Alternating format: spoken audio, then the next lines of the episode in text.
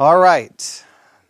Feel like we are six months behind. Um, we know we're following the historical lectionary this year, and so we missed a lot of it. So we'll be looking at some of the, the things we missed, but we've, we got one specific goal today. I don't know if we're going to accomplish said goal, but we're going to, we're going to try.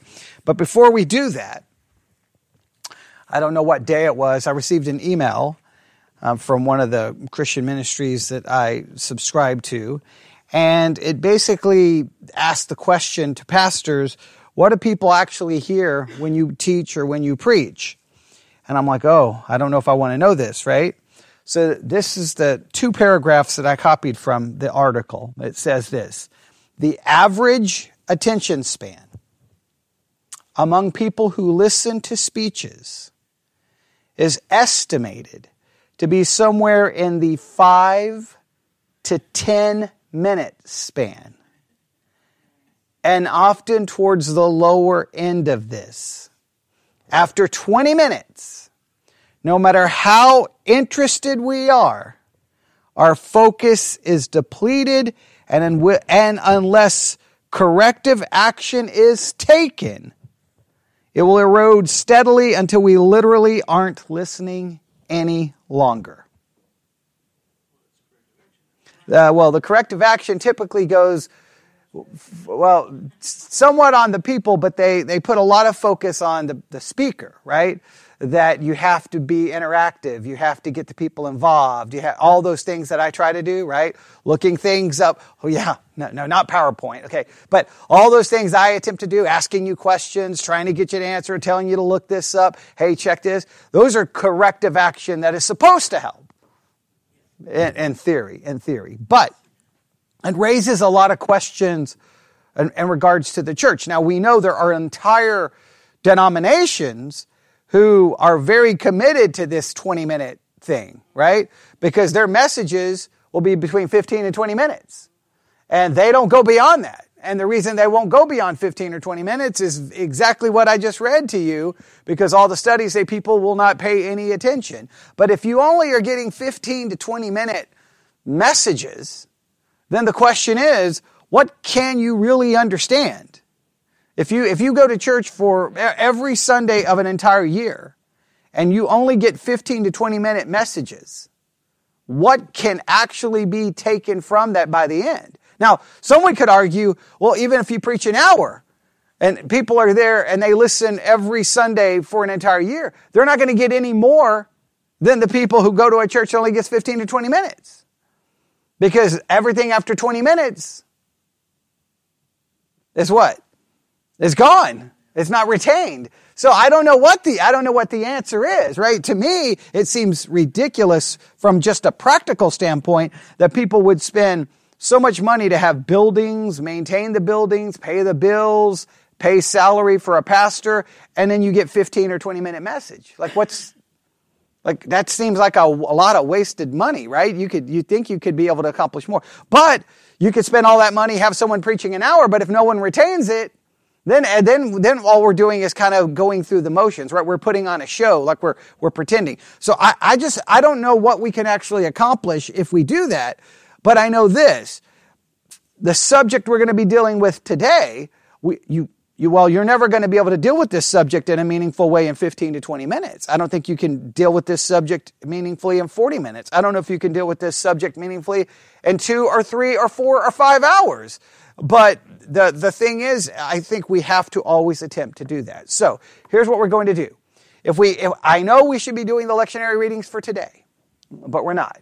I really want to focus on the lectionary readings from yesterday because they were very interesting. But we're going to go back to, mo- to Monday because Monday, the lectionary readings, the first one, in fact, I'll pull it up here really quick. Uh, the first lectionary reading on Monday of the third week in ordinary time. Uh, the first one was from this uh, from 2 Samuel chapter 5 verses 1 through 7 and verse 10. All right? Uh, we could look at that. There's nothing super, you know, oh, what, what's going on here? The psalm was Psalm 89. Okay, I could try to put these together. So I, I didn't really spend a lot of time on that. And then I got to the Gospel of Mark Mark chapter 3, and that's where I want us to go. Mark chapter 3, because that's where we're going to be spending a good portion of today. Mark chapter 3. So after 20 minutes, we'll just stop because, no. Okay, Mark chapter 3. Okay, Mark chapter 3. Mark chapter 3. All right, everyone ready? Starting in verse 20. Now, the lectionary actually starts in verse 22, but I don't know why you would start there, so we're going to start in verse 20. Mark chapter 3, verse 20. All right, and the multitude cometh together again, so that they could not so much as eat bread. And when his friends heard of it, they went out to lay hold on him, for they said, He is beside himself. And the scribes which came down from Jerusalem said, He hath Beelzebub, and by the prince of the devils casteth he out devils. All right. So we have a clear accusation being uh, leveled at Jesus, right? And this is being, and who is making these accusations? The scribes which came down from Jerusalem, teachers of the law, religious leaders. So the religious leaders come down, they look to Jesus, and what do they say about Jesus? What's the specific accusation or charge here in verse uh, 22? He hath, he hath Beelzebub, and by the prince of the devils casteth he out devils. Right? So he has basically an evil spirit, he has a demon, and he casts out devils or demons by by the prince of devils, right. In other words, he is casting out the evil spirits by an evil spirit because he hath this demon. He has the chief demon in a, in a, a way we could put it, all right? So in other words, they're saying he's really possessed. And he called them unto him and said unto them in parables, how can Satan cast out Satan? Now, before we go any further, Jesus is just simply going to try to, all he's doing is an argument's been made against him, right? Yes? An accusation's been made against him. And he's doing what I always say that we should do in any kind of theological argument. What do we always do? I always agree. And then do what? Try to take it to its logical conclusion and see if, if it holds, right? And if it falls apart logically, I don't need to then do what?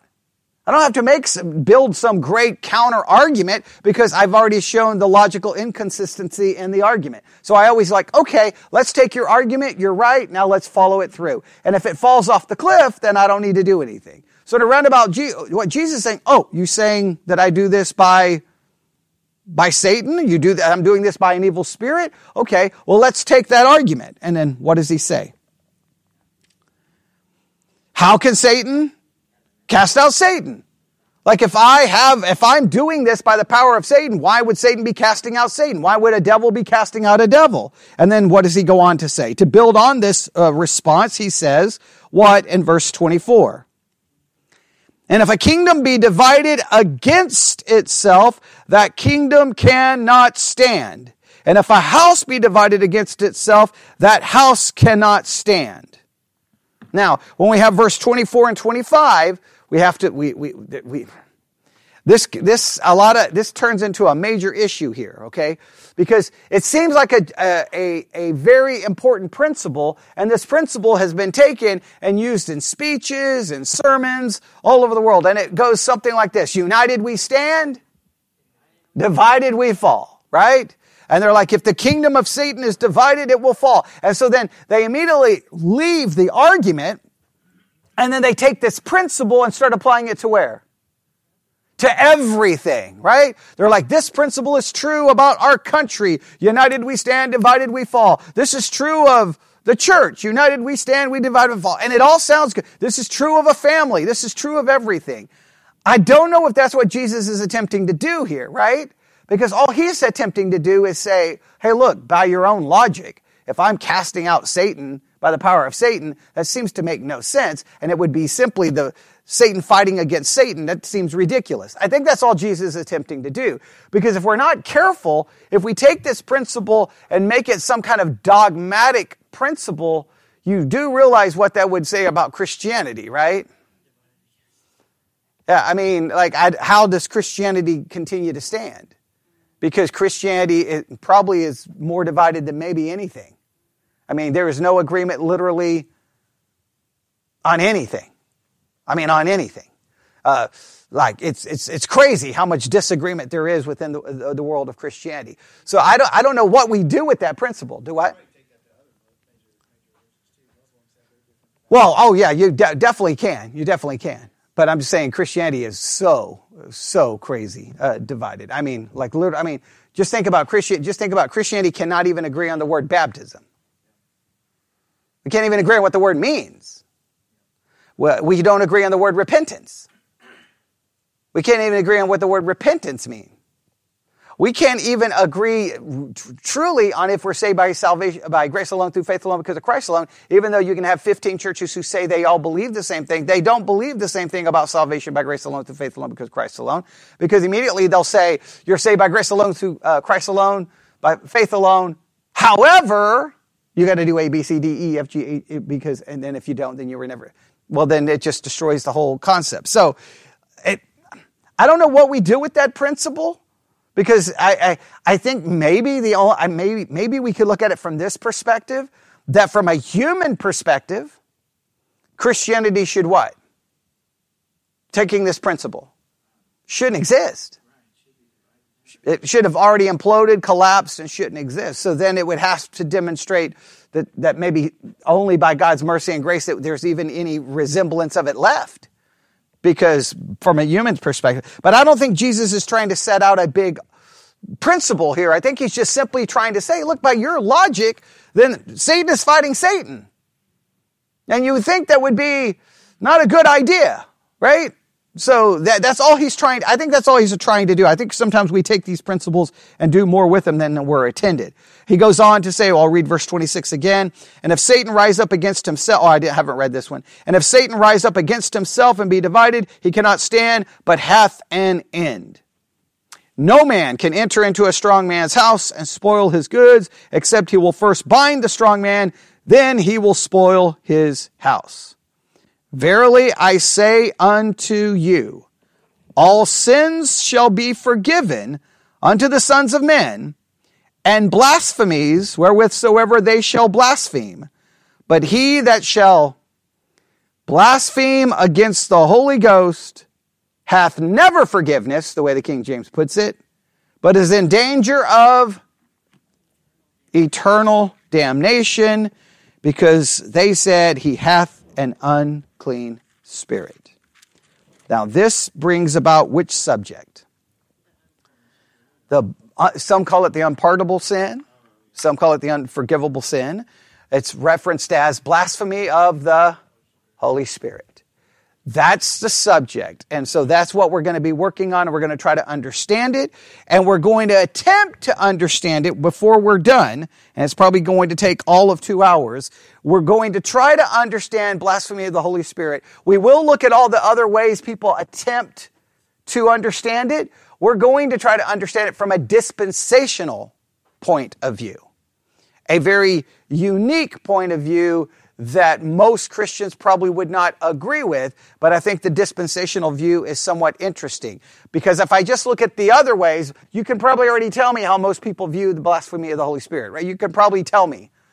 I'm assuming you all know. If I ask you to articulate the, the dispensational view, I'm pretty sure most of you will look at me and not know what I'm talking about. All right. So that means that's why we're going to do that because we've talked about the blasphemy of the Holy Spirit multiple times. Now we're going to add a different understanding to it and see. We'll look at it more like a, you know, a hypothesis and we'll test it and we'll see where we end up. All right. So first let's do this. This accusation that is made in Mark chapter three, right?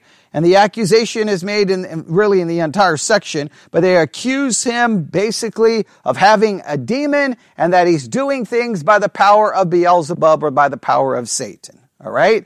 And then Jesus clearly warns them that, hey, every other sin can be forgiven. Other blasphemies can be forgiven, but the blasphemy against the Holy Spirit, there is no forgiveness. The accusation made against him is made countless times in Scripture. So let's start looking at a number of them. Go to Matthew chapter 9. Matthew chapter 9. Let's try to find all the places where this happens, or at least where it's recorded. Some of them will be the same event recorded, some of these will be different. All right?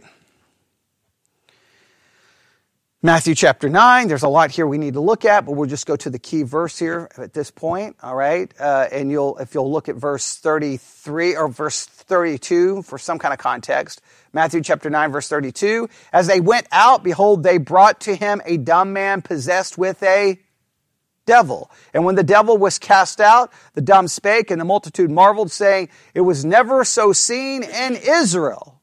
But the Pharisee said, he casteth out devils through the prince of the devils. Go to John chapter 7. John chapter 7.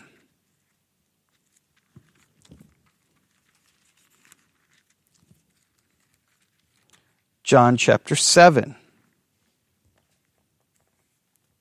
All right. If you go back to verse 14 for some context, John chapter 7, verse 14. Now, now about the midst of the feast, Jesus went up into the temple and taught. And the Jews marveled, saying, How knoweth this man letters, having never learned? So Jesus is doing this teaching. And what did they say in verse 20?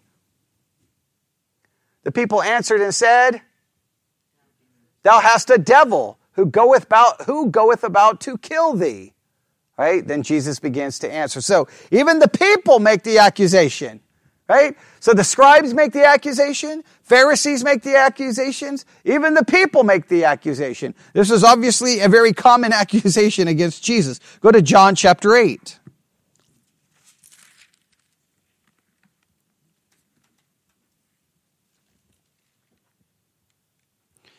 John chapter 8 verse 48, John 8, 48.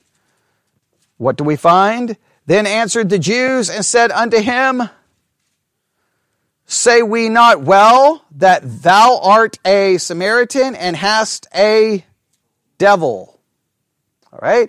John chapter 8, verse 52. Then said the Jews unto him, Now we know that thou hast a devil. Abraham is dead and the prophets, and thou sayest it. And so they go on to, to say, but they accuse him of a devil. Go to look at John chapter 10.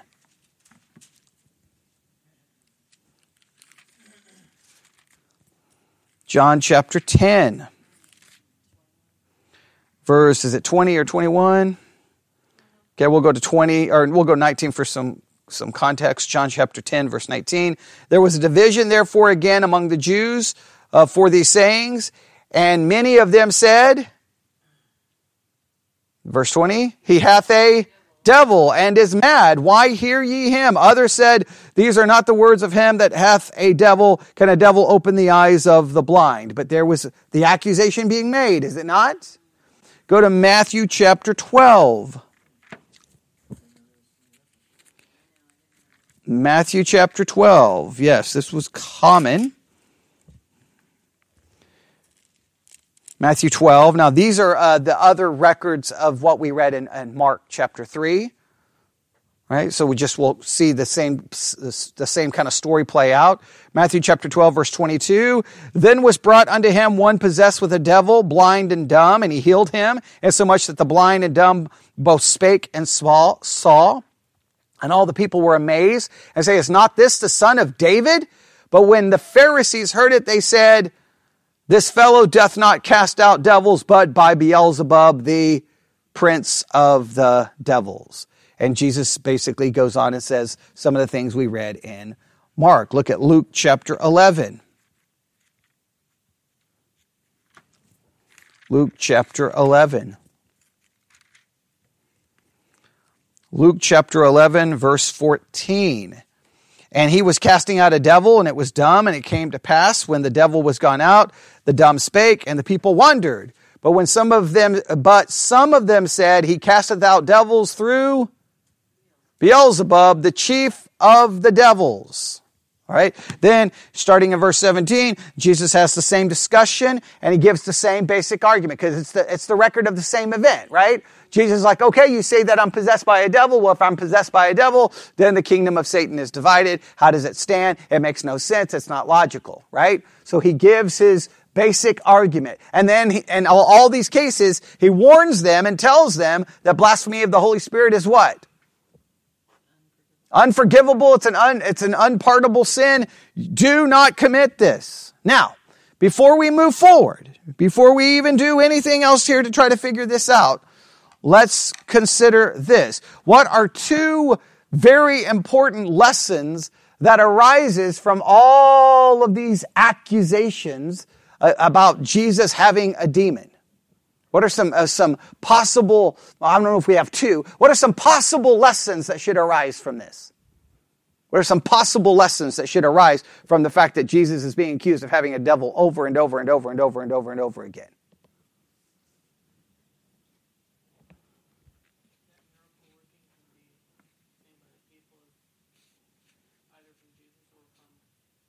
Okay.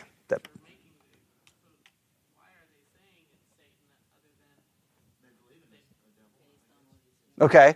Well, I think, I, well, I think uh, I'm going to go kind of that direction. I think the first major point that we should write down and the first major point we should take from this, clearly, they, there's no way for them to argue against the miracle.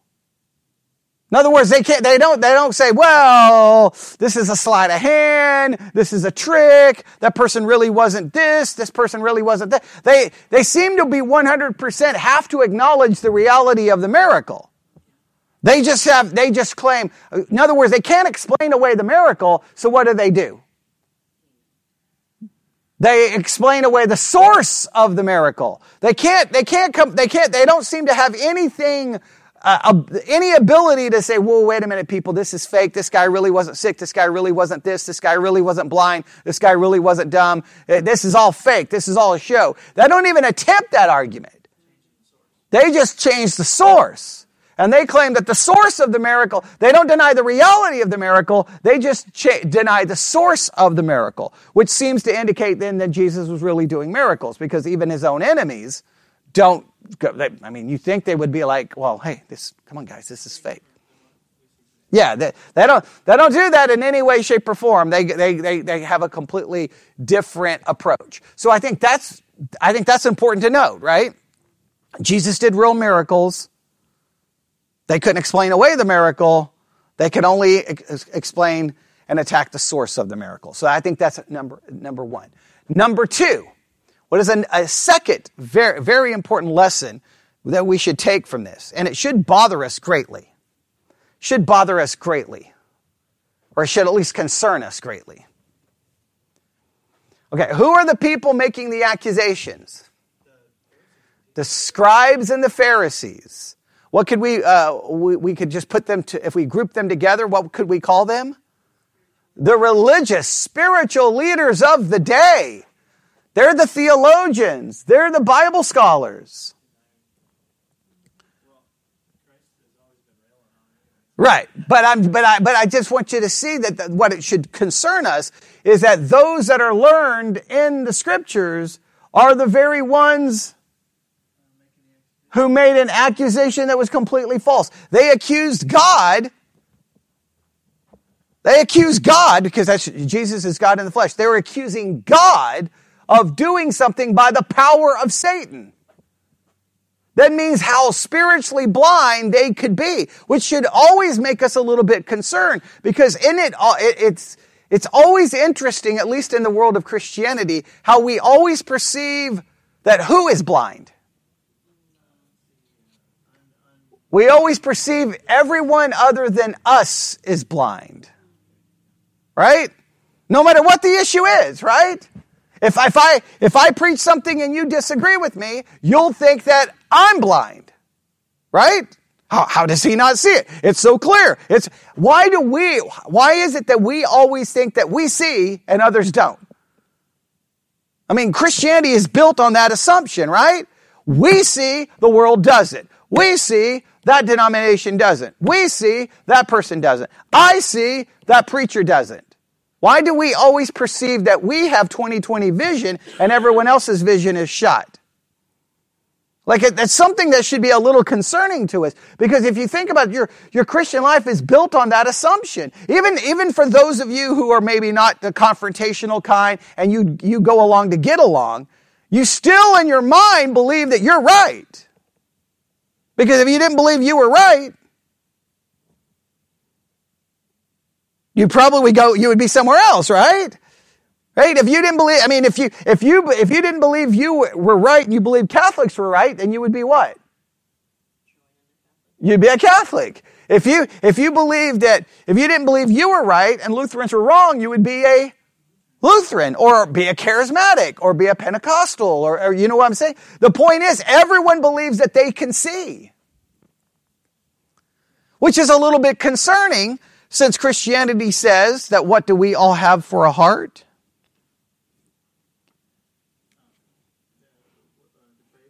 Yeah, well, how does Jeremiah clearly describes it? Deceitful above all things. If you have a heart that's deceitful above all things, but you constantly perceive that you see and others don't, you see that that's somewhat problematic, right? I mean, it's, it's, it's going to be concerning that these are the religious leaders and they don't get it. Now, typically, how do we understand this uh, from a theological perspective? Well, from the Reformed perspective, we say, well, they couldn't see because God had not revealed it. All right, so that, but you see how, from a reform perspective, maybe that's why reform people sometimes are known for being very arrogant and condescending, right? Because then the idea is God's opened my eyes. My eyes have been opened by God. Now, if my eyes have been opened by God, can I be wrong? No! I mean, you see where that, you see where the reform world can be very arrogant and condescending because God opened my eyes. Well then, if God opened my eyes, I'm basically infallible. Now we would never claim that, but that's really the logical, if you take it to its logical conclusion, right?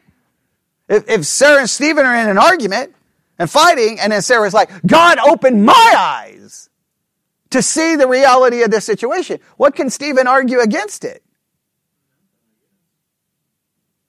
I mean, uh, I mean, I, Stephen could argue, no, he opened my eyes. And she's like, no, he opened my eyes. No, he opened my eyes. No, he opened my eyes. Well, then it's an argument on whose eyes did God open. Right? And then Joel could come along, you're both idiots, right? He opened my eyes. And then you're like, Shh, you're grounded. Go to your room, right? Okay, right? So, the point, but I mean, that's kind of the way it works in the reformed world, right? We claim God opened our eyes, and so now we can see. That's what, what do I, that's why I always say it's one of the most foolish things said from the pulpit, and it's one of the most useless things said from the pulpit. Because pastors will say, God showed me how to understand this passage. I didn't understand. God showed me, or God showed me that this is what He wanted me to preach. Well, it's a foolish statement because on one hand, that's saying what? You can't criticize my preaching. It's the most useless thing to say because even if I say that, Someone's still going to disagree, so that it doesn't really matter. It's the dumbest thing. In the, it's like it's pointless to even say, right? But I, it, it is a concerning thing. So if you're reformed, we claim God opened our eyes. If you're not reformed, then what do you claim? That you figured it out. That you figured it out. Uh, my study trumps your study. Now, that, that even shows up in the reform world as well. Okay, that shows up in the reform world as well. So, but then again, what makes your study better than their study? Why do you think you're so right? Now, in, in Christianity, I understand that we believe that there's right and there's wrong. We believe in ultimate truth. We don't believe in relativism. But the reality is, it's very concerning to me how dogmatically sure someone can be and how dogmatically wrong someone can be, even religious leaders. And if you think about all the divisions within Christianity, someone's got to be wrong. Someone's got to be wrong about baptism. Someone's got to be wrong about repentance. Someone's got to be wrong about salvation. Someone's got to be wrong about eternal security of the believer. You can just go on and on and on. And someone's got to be wrong. But we always think that the people who are wrong are whom?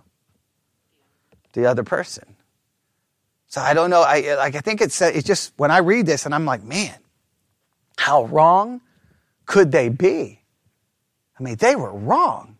I mean, I mean that's wrong. okay, do you understand how wrong that is? To look at God and go, "Hey, you do things by the power of Satan." that's that, that's seriously wrong, right? It's like when Peter was like, "Hey, Jesus, no, you're never going to the cross." And what did Jesus refer to him as? Satan, right? Like, that's how wrong you are, Peter. But Peter was convinced that he was right. I mean, that's always the way it works. And that, that, I, I don't know, that bothers me. But those are two things that we learn from all of these passages, all right? All, all of those passages. Now, obviously, when we get to the warning that Jesus gave in regards to this blasphemy, it raises some serious questions, does it not? What are some questions when you hear about the blasphemy of the Holy Spirit and that it's unpardonable, it's unforgivable? What are some questions that should immediately come to your mind as just as a good Bible student or just a good reader? Okay, we first of all we want to know exactly what it is, right? And why do we want to know exactly what it is? We want to we want to make sure have we done it? Can we do it? Right? We, we, there, there's lots of questions. So we would ask questions like, can this sin be committed today? Can a saved person commit this sin and lose their salvation? Wait, didn't Jesus die for all sin? Wait, why isn't this sin forgivable? Raises some serious questions, does it not? Now, the blasphemy of the Holy Spirit is a concept that has been interpreted and understood differently by different theologians and different denominations. So immediately we know that we're dealing with a subject where there is no agreement. I know that is very frustrating. So let's do this first. Grab a Bible dictionary.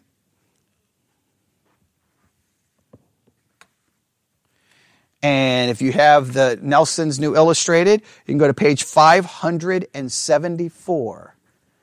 574 here, you need this.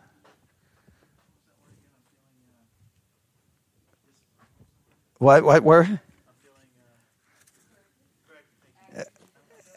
Oh, that this is a corrective action because I've been teaching now for how many minutes? Okay. See? See, I take the corrective action immediately. Now, if I can find a dictionary for myself, I've got all these other dictionaries and they're all the wrong ones. Uh, it's page 574. It's against the Holy Spirit, I think is how it's labeled. See it? All right. Yeah, no. Uh, yeah, I already had it open in that one. Page 574. Everybody see Holy Spirit, sin against? All right. Yeah, there it is. All right. Is the corrective action working here? You're already lost. Okay. Okay, refocused. All right, corrective action at work. All right. Here we go. Let's see what the dictionary says. It gives us how many paragraphs? What, three, four? Here we go. A sin that is often referred to as the unpardonable sin because in the words of Jesus, he who blasphemes against the Holy Spirit never has forgiveness, but is subject to eternal condemnation. Mark 3:29. Everyone see that? Jesus' words about the sin against the Holy Spirit provide a clue to its nature. When a demon possessed man came to Jesus, he was healed. The multitudes were amazed, but the scribes and Pharisees said he was healing through Satan's power. Matthew 12, 24. Jesus had cast out the demons by the power of the Holy Spirit. His enemies claimed uh, he cast them out by the power of the devil. Now stop right here. If we just go with that explanation, then we can kind of see a little bit maybe what the blasphemy of the Holy Spirit is, right? It's not so much about Jesus. It's specifically about the Holy Spirit. And it is claiming because Jesus, if he cast out the demon by the power of the Spirit, and they say you're doing it by the power of Satan, they're claiming the Holy Spirit then is actually what? Satan. so therefore, it's an attack upon the nature of the Holy Spirit. Now, this is very important. If blaspheming against the Holy Spirit is an unpardonable sin, in other words, you're accusing uh, the Spirit of being Satan, if it is an unpardonable sin, what does that seem to say about the Spirit?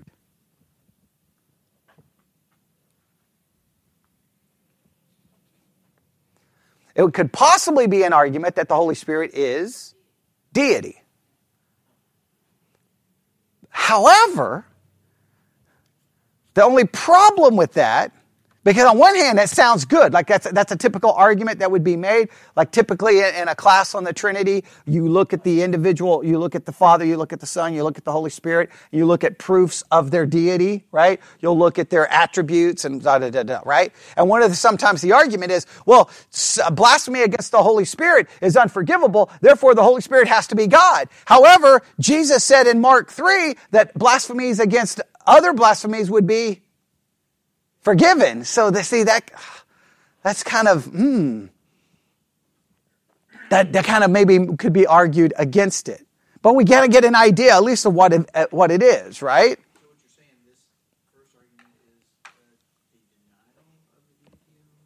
Well, I'm saying if you claim the Holy Spirit is Satan, and that's unforgivable, well, the Holy Spirit would have to be something pretty significant for it to be an unforgivable sin. So therefore, the argument would be clearly the Holy Spirit would have to be deity for this such severe punishment to be handed out for it. The only problem is Jesus in this very section says that other blasphemies are forgiven. So, well, those other blasphemies would have to be against whom? Yeah, God, right? So, see, you see, on one hand, it sounds like a great argument for the deity of the Holy Spirit, but on the other hand, it's like, I don't know what that works because other blasphemies are forgiven. So I'm saying, because I, I, know at least in one or two Bible colleges, I've heard this argument presented. Well, see, blasphemy against the Holy Spirit is unforgiving. Therefore, the, uh, the Holy Spirit has to be deity. All right. Sounds good. Remember it for the test. But when you think it through logically, well, wait a minute. The other blasphemies are forgiven. Why is this blasphemy not? I don't know if I have a good answer. Okay. But that's very clearly, Jesus says it's not forgiving, and they, and they clearly outline here what it is. So according to this, what is the blasphemy of the Holy Spirit? Attributing the work of the Spirit to Satan. Basically claiming the Spirit is Satan. All right. Uh, does everybody kind of at least understand that? All right. Such slander of the Holy Spirit, Jesus implied, reveals spiritual blindness, a warping and perversion of the moral nature that puts one beyond hope of repentance, faith, and forgiveness. Those who call the Holy Spirit Satan reveal a spiritual cancer so advanced that they are beyond any hope of healing and forgiveness. Thus, committing the unpardonable sin implies final rejection of God's offer of pardon. All right, so how then do they, how does the dictionary then try to explain it? Yeah, the reason it's not forgi- the reason you can't be forgiven is because you're basically rejecting God. And because you're rejecting God, well, you can't be forgiven because forgiveness only comes through faith.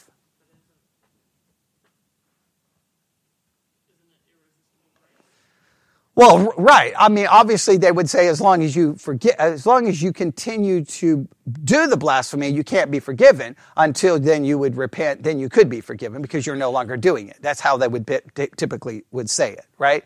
Is that if you're rejecting, you can't be saved. Well, irresistible grace would remove you from being rejecting to accepting. Does that make sense? No, no, go ahead and ask the question. This is important because this is, this is a controversial subject.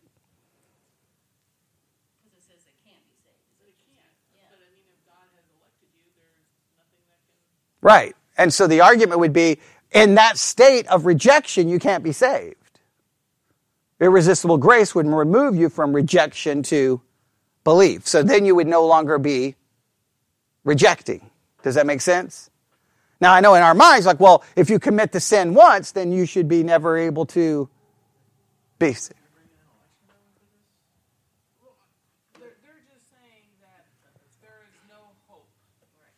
Right.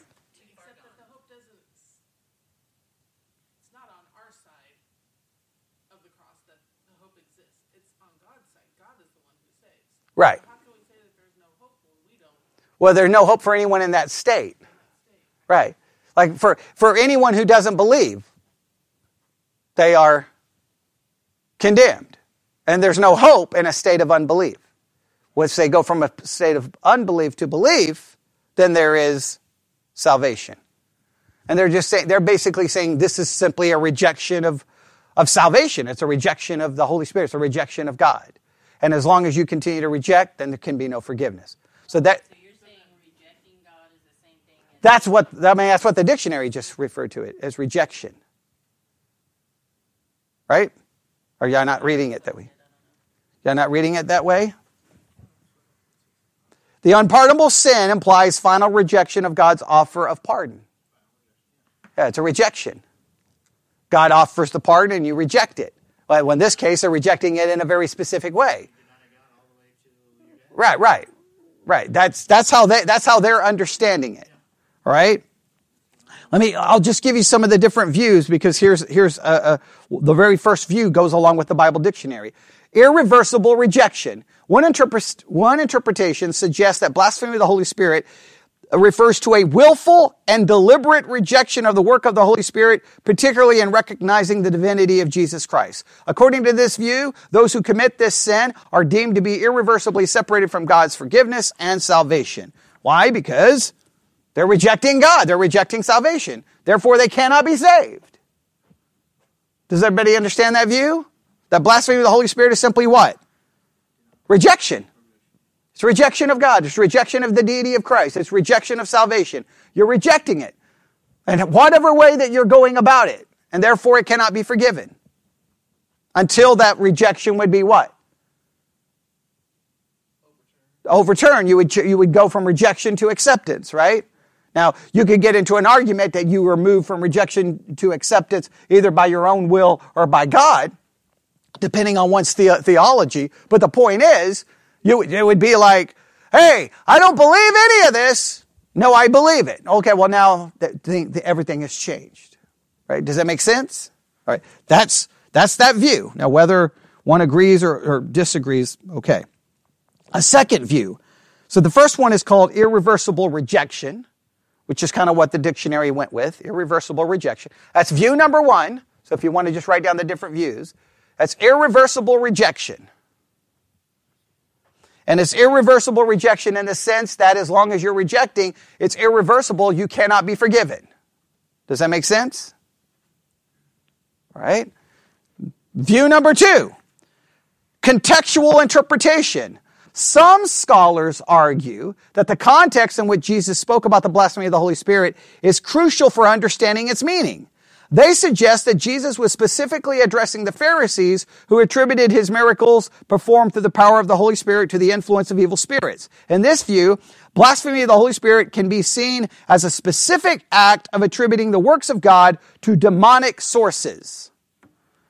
So they say, this is, this, the, uh, this view is called contextual interpretation, that th- this is just very specific. The work of God is then accused of actually being the work of Satan. It's very specific. Very specific. So unless someone's like, hey, there's the work of God, no, that's the work of Satan, unless they say those exact basic words and make that accusation, then nobody, you cannot be guilty of it. Have to meet a very specific criteria. Some may argue that, and the contextual interpretation, I'll add this to it. It could be viewed separate. That for this contextual interpretation to work, what would really be required is you would have to be in the physical presence of Jesus. Jesus would have to do a work, and you would have to then accuse Jesus of doing it by the power of Satan. That, in other words, it would be so contextualized that the only way this could ever happen is you would have to live at then. And so, therefore, it has no interpretation beyond that context. Right? That, that's a view. So you've got irreversible rejection, contextual interpretation. Third, limited application, which kind of goes with this. Other believe that the blasphemy of the Holy Spirit was a unique and applicable only to the historical context of Jesus' ministry. They argue that it was a specific response to the Pharisees' rejection of Jesus' message and miracles. Therefore, it may not have the same application or consequence in contemporary times. So other ones just say, hey, it's limited. It has nothing to do with us. It's It's, it's for that time. Just don't worry about it. Just, just move on. Just move on. Uh, that's one sin you can't commit, basically, is the idea. And then the fourth one, I don't know. I've never come across the fourth one. Didn't know the fourth one even existed. All right. But the fourth one is called forgiveness and repentance. The, uh, there are also interpretations that emphasize the mercy and forgiveness, forgiveness of God.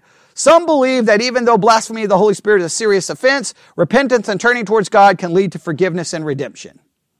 So the other, this view just basically focuses on the fact that Jesus says it's unforgivable, but if you will repent, it will be forgivable.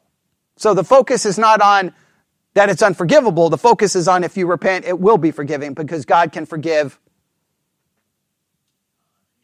everything. So they just turn the emphasis on the forgiveness part and not on the unforgiveness part.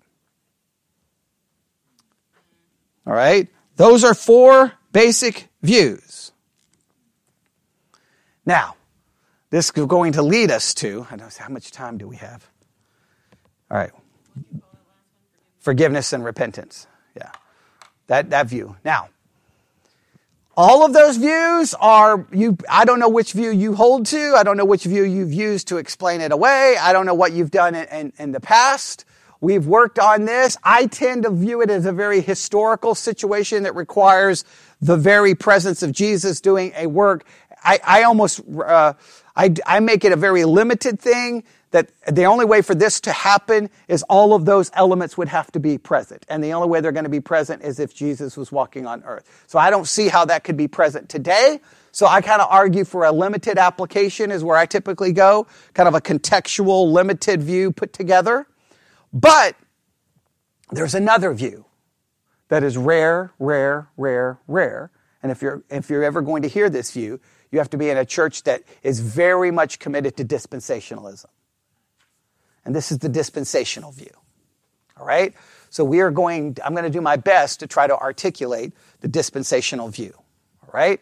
So we've done all the preliminary work. Everybody feel good about it? Everybody got a good understanding? All right? We, we did corrective measures in the middle to break it up. All right, here we go. This is going to take a lot of work, and we're going to need uh, at least part of the next hour to work on this. Okay, so when we think of dispensationalism, Let's at least make sure we get some key points of dispensationalism, even though we've already covered it in great detail. All right? Dispensationalism, some of the key elements. God still has a plan for whom? Israel. God still has a plan for the land. And God still has a plan for a king. And God still has a plan for a blessing. All for Israel. God is not done with the nation of Israel. He's not done with the land. They will have a king and there will be a blessing. A future millennial and eternal per- promise for Israel. The church does not replace Israel as a nation or her promises and covenants. So clearly dispensationalism puts the focus on what? On Israel and making a distinction between Israel and the church. And typically, dispensationalism calls for what type of interpretation? A literal interpretation. A literal interpretation, all right? Those are some of the key elements. Those elements come into play when dispensationalists read this entire section about the blasphemy of the Holy Spirit. Now we can clearly know that the blasphemy of the Holy Spirit clearly seems to involve at least the people making the accusation that they are the religious leaders of whom? Israel. And in some of those accounts, something really close right before it is them referring to Jesus as possibly the son of David, his messianic title. So they immediately begin to see some of these hints. I'm like, hey, hey, hey, hey, hey, hey, hey, this, this has got dispensationalism written all over it. Now, there is a key phrase. Go to Matthew chapter 4, verse 23.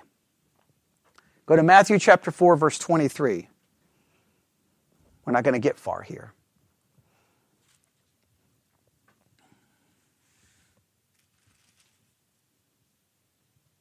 Matthew 4 23.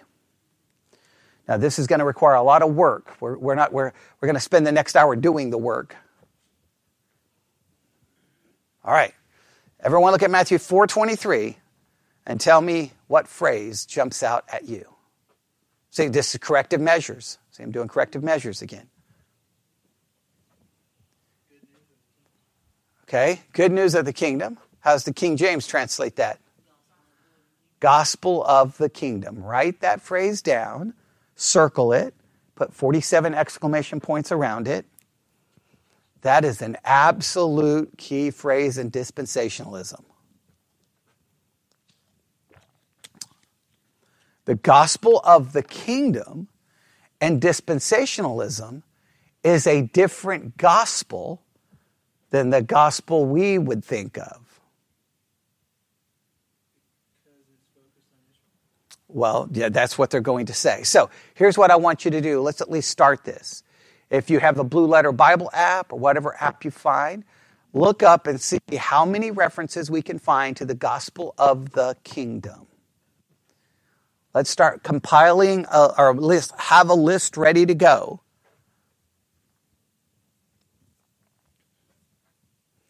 Gospel of the kingdom. Tell me how many times we think we find it. I know it's going to, it may be hard to put them all together because it's going to have the word gospel and kingdom, but maybe it will help you find the phrase gospel of the kingdom.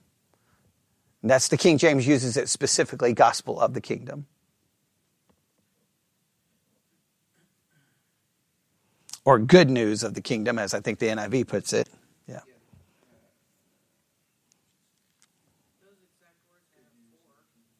Okay, just four? All right.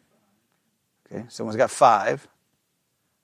So we'll be able to go through them relatively quick. Okay.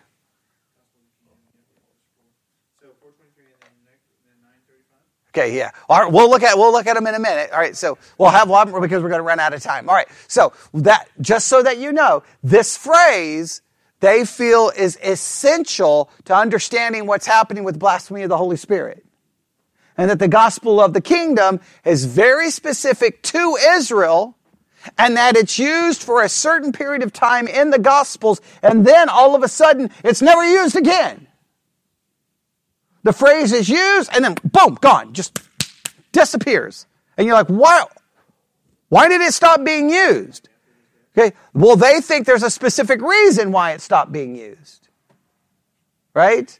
And then they think uh, has a lot to do with the blasphemy of the Holy Spirit.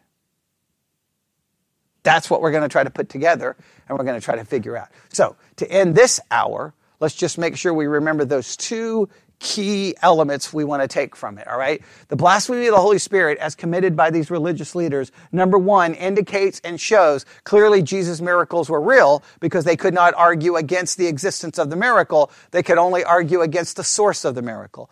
And number two, the main thing I think we should really be challenged with in the first hour is the fact that we should all be humbled by the fact that even the religious leaders of the day got it all wrong. So we've got to be very careful when we think we have it all right because we could be very wrong. And it's hard to convince someone who thinks that they're right that they could be wrong, but you could be. Your, your understanding of theology, your understanding of doctrine, no matter how, how strong and, and smart you think you are, you could be wrong. That's why it requires what? That's why it requires, and I cannot stress this enough, and I want to, and I, and I want to, if we end with any point, that's why it, it has to be a never ending study of theology. You can't just, what, what we like is to be handed a system, right? Here's our, here's our team's view, and then we're like, that's it. And then anything that deviates from it this much, we immediately do what? We rail against it and we get mad. We're like, no, not gonna listen. You can't do that because uh, you have to go in. We, this is your assumption. Every time you open your Bible, this is, should be the assumption you should work from. And everyone should write this down. Your assumption every time you open the Bible is that all your previous understanding of it was wrong. Every time you open the Bible, your assumption should be that the last time you opened it and studied it, who was wrong? You were wrong. That's why you're studying it to, again. And then the next time you study, your assumption should be you were wrong. That's the, and whenever I say that, people are like, that's ridiculous. No, you, you can think that. You'll never get anywhere. Because if you think your previous study was wrong, if you, if you think your previous study was right, then what are you going to do with the next study? You're not going to go against your previous study. Well, if any point you were wrong, you're never going to be able to change your view. Right? You've got to be able to change your view. And that's why I, I you know, obviously it was a horrible idea. Because I'll never forget when I told the church, we're going to stop uh, learning theology. It's time for us to start doing theology. And that was not a good idea, was it? That's when I lost most of the church, right? Nobody wants to do theology. They just want to learn it. And when they want to learn it, what do they want to learn? Their team's system. Just tell me, what's our system? Now, just keep telling me the same thing week after week after week after week after week after week. And I'm like, no, burning that down. We're going to do it. And by doing theology, that means what? We challenge everything. We create hypotheses. We create theses. We, we, we, we try to challenge and look and, and redo and, and, and put together. And does that make people comfortable? No, they don't like it. In fact, you'll be accused of having a demon. Okay, well, maybe that's a little hyperbole, but all right. But that's kind of what, I mean, that's what, was Jesus supposed to deviate from their understanding? No. Because the second you deviate from anyone's understanding, you are viewed as wrong. And they, the people who, who's, there's just no, in fact, it's just pointless. Churches say they love theology. No, they don't. They simply love hearing their system rehashed week after week after week with no deviation, no question, and no challenge. And anytime anyone who ever comes along and challenges it, does it always, does it always go well for the people who challenge systems? No. They end up in the middle of a storm, do they not? L- look what happened to Luther. Look at you're never supposed to deviate. But how can we never deviate when we see how wrong people can be? So we, we should be humbled by it. All right. But we'll look at the dispensational view and we'll work on that in the next hour. All right. Let's pray. Lord God, we come before you this morning. Lord, help us all acknowledge and be humbled by the fact of how wrong people have been and how wrong we have been. Help that challenge us to try to pursue understanding and not simply relying on our wrong assumptions of the past. And we ask this in Jesus' name. And God's people said,